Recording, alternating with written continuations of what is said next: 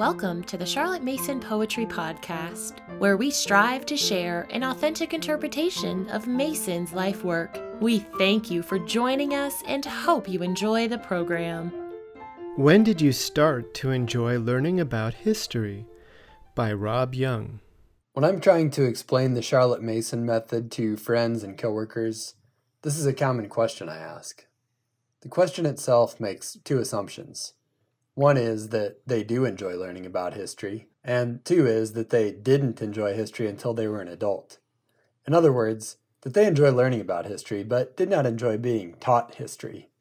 The answers I get continue to confirm the premise of the question that most of us started to enjoy learning about history in our 20s.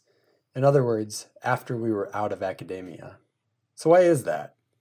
And what's the solution for our kids? And why the heck is my seven year old son asking another boy at swim lessons, Who's your favorite president? The response was deer in headlights. And on a side note, this made me chuckle because I'm proud of him, but need to work on finding topics that may be of interest to his peers. Charlotte Mason, in The Philosophy of Education, says the completeness with which hundreds of children reject the wrong book is a curious and instructive experience not less so than the avidity and joy with which they drain the right book to the dregs.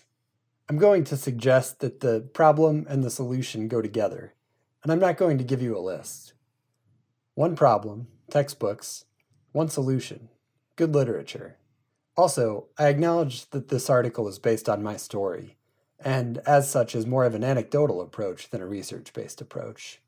As you'll see, this article was largely informed by a philosophy of education, which is in Charlotte's Homeschool Series, Volume 6.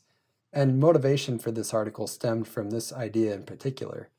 Perhaps the gravest defect in school curricula is that they fail to give a comprehensive, intelligent, and interesting introduction to history. So, spoiler alert, here's the point of this article. A literature based approach to history provides children with a passionate knowledge of history by leveraging the curiosity and desire for knowledge that they are born with. As the PNEU proposed in Principle 13, knowledge should be communicated in well chosen language because his attention responds naturally to what is conveyed in literary form. Let's start with my story. I was a good student. More specifically, I was a good memorizer and a good test taker who had learned how to play the game of the school system to get what I wanted good grades. Or was that even it? Maybe scholarships or to impress my parents. Whatever my aims were, they certainly didn't include the one objective everyone assumed I was in school to obtain knowledge. Charlotte says, We err when we allow our admirable teaching to intervene between children and the knowledge their minds demand. The desire for knowledge, curiosity, is the chief agent in education. But this desire may be made powerless like an unused limb by encouraging other desires to intervene, such as the desire for place, emulation, for prizes, avarice, for power, ambition, or for praise, vanity. Mason expounds on the idea of substitute motivators in other places, but this is a nice summary. Charlotte often quotes John Ruskin, they cram to pass and not to know.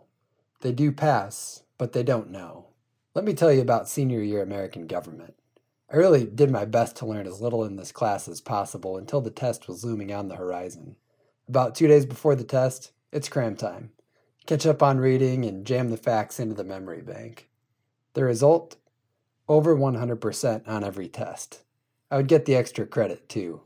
Parents happy, teachers impressed. A close observer could have pointed out at least two deficiencies in this faux learning. One is, I really didn't care about what I was learning.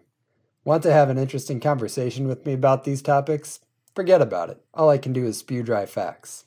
Two, want to have a rather dull conversation with me about these dry facts at a later date, say two weeks after the test? Forget about it. Those facts have been purged. What happened to me?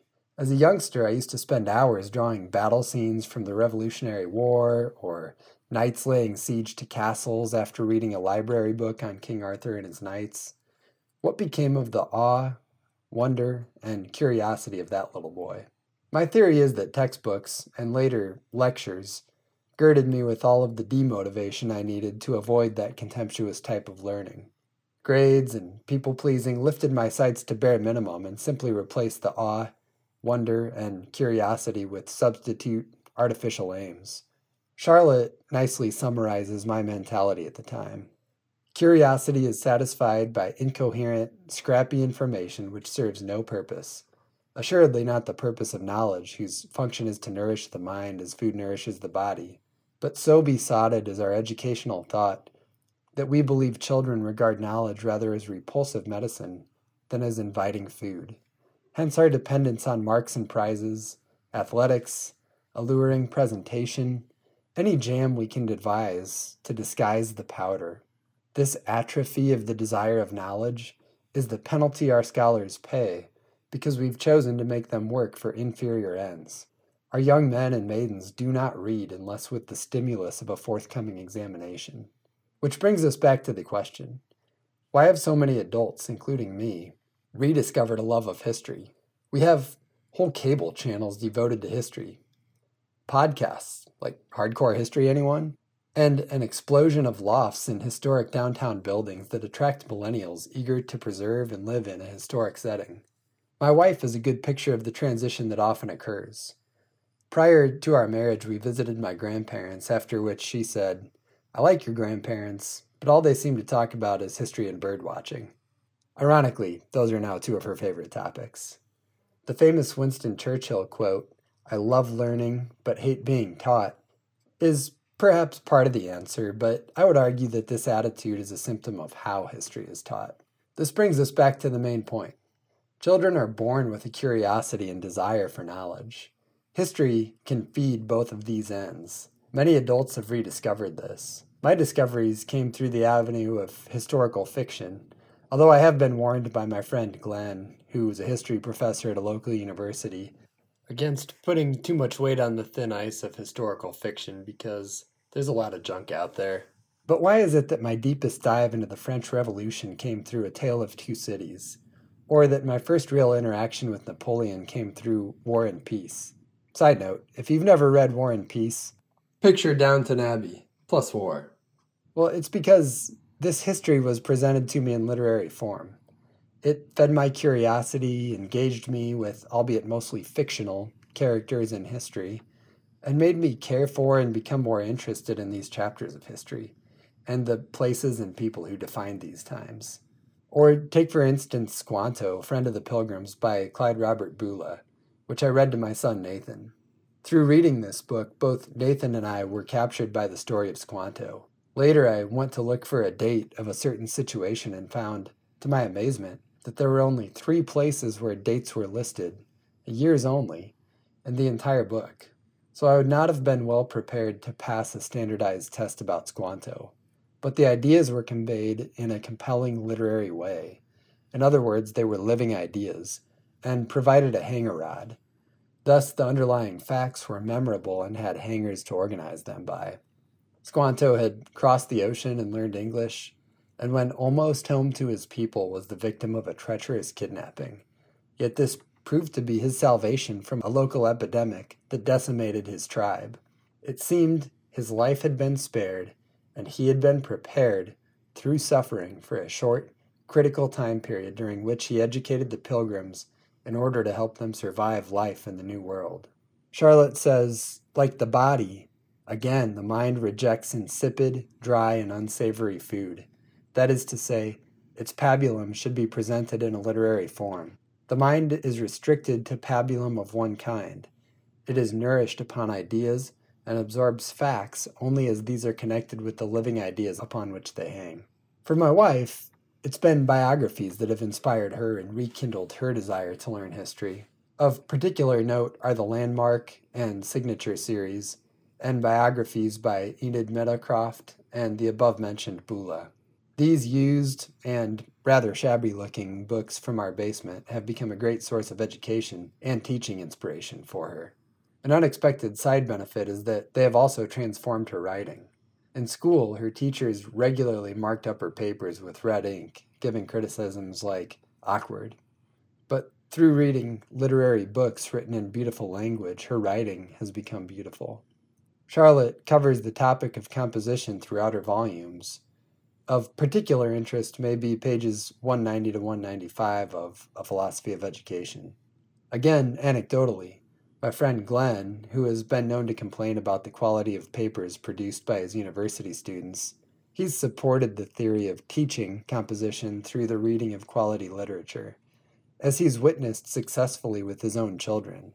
Guidance may be needed in forming persuasive arguments, but the quality of the writing need not be taught as a separate topic. In conclusion, textbooks are summaries of summaries that are written to educate toward a standardized test by publishers who are interested in selling books. To maintain interest, grades, competition, and people pleasing are substituted in place of the desire for knowledge. In contrast, literary history books, biographies, and historical fiction, asterisk, are written by authors who care deeply about the people and events of the time periods they write about, are experts in these time periods, and feed the curiosity and desire for knowledge that will satisfy our children and ourselves. So, for yourself, when did you start to enjoy learning about history? Let the answer to this question help shape how you introduce your children to this subject. About the author Rob Young lives just outside Des Moines, Iowa, with his wife and four kids, and works as a mechanical engineer at a data center by day. He enjoys fishing, playing bass guitar, and taking bird feeding a little too seriously. Since March, Rob has been working from home like many of you. Some highlights have included listening to Andrew Peterson read Wing Feather Saga as a family, spending early mornings outside with a book and the birds, and working on house projects that he had promised his wife he would get to when he had time. If you have enjoyed this episode, please leave us a rating or a review on iTunes. Thank you for listening to the Charlotte Mason Poetry Podcast. We hope you enjoyed the program.